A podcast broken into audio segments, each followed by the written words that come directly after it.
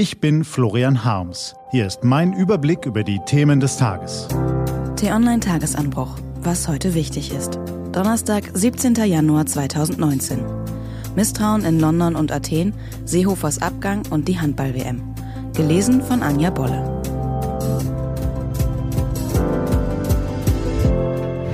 Was war? Misstrauensvotum überstanden. Zwei Dramen, zwei kleine Siege. Großbritanniens eiserne Theresa hat gestern Abend ein Misstrauensvotum im Parlament überlebt.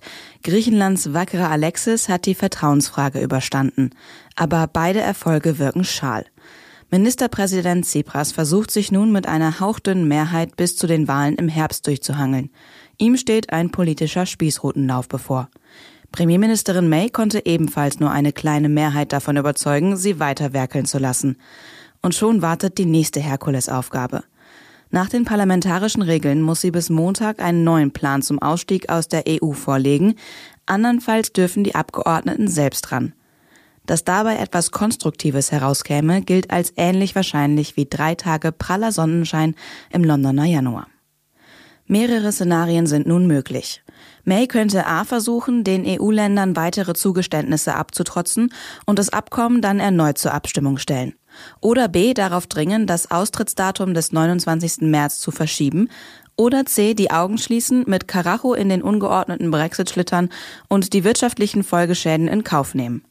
Auch das scheint sie nicht zu fürchten, nur ihren Machtverlust, den will sie auf jeden Fall verhindern. Neuwahlen wären das Schlechteste, was wir tun können, sagte sie gestern. Was wiederum Labour-Chef Jeremy Corbyn auf die Palme brachte, der gern selbst Premier wäre und sofort den Druck auf May erhöhte. Er werde erst dann wieder mit ihr sprechen, wenn sie einen No-Deal-Brexit ausschließe, giftete er. Wir erleben einen Zusammenbruch der Kommunikation in London. Porträt ohne Einordnung. Hans Globke war ein Schreibtischtäter. Während der NS-Zeit verfasste er einen juristischen Kommentar zu den antisemitischen Nürnberger Rassengesetzen und wirkte an der Entrechtung der Juden mit. Trotzdem beförderte ihn Kanzler Adenauer im Jahr 1953 zum Chef des Bundeskanzleramts. Ein Aufschrei ging durch die junge Bundesrepublik. Heutige Bundesregierungen, sollte man meinen, haben eine entschiedenere Haltung zu Schergen des Naziregimes. Umso mehr verwundert es, dass bis heute im Bundeskanzleramt ein Porträt Globkes hängt. Ohne einordnenden Begleittext. Wie kann das sein? Was steht an? Die T-Online-Redaktion blickt für Sie heute unter anderem auf diese Themen.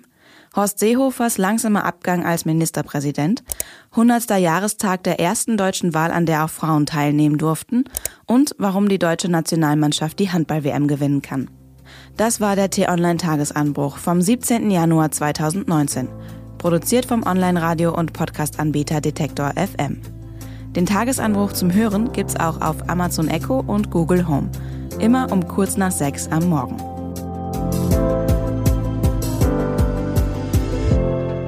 Ich wünsche Ihnen einen frohen Tag. Ihr Florian Harms.